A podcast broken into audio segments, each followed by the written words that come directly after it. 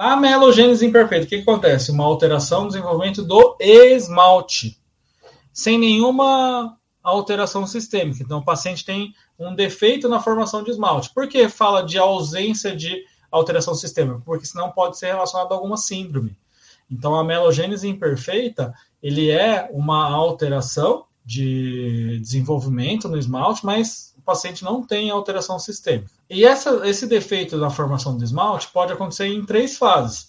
Pode acontecer na fase de elaboração da matriz orgânica, pode acontecer na fase de mineralização da matriz e um defeito na maturação do esmalte. Então, pode acontecer nessas 3 fases. E aí, se acontecer um defeito na época da formação da matriz orgânica, a gente chama de amelogênese imperfeita hipoplásica. Se acontecer durante a fase de mineralização da matriz, uma amelogênese imperfeita hipomineralizada. E, por sua vez, se acontece na maturação do esmalte, uma amelogênese imperfeita hipocalcificada. Isso é um detalhe da questão da amelogênese imperfeita.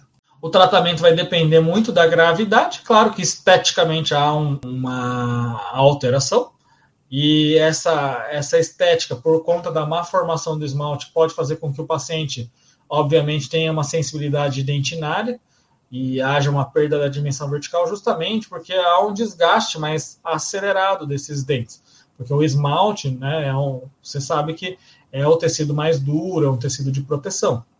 E, obviamente, o paciente vai ter um aumento de suscetibilidade de cárie, mordida aberta anterior, né, erupção retardada, impactação dentária ou inflamação gengival associada. Então, esses podem ser fatores associados, né, à amelogênese imperfeita. O dente, né, desses pacientes vão ter uma coloração, não vai ter aquele translúcido, vai ser aquele dente mais opaco, não tem aquela translucidez, aquele brilho. Por quê?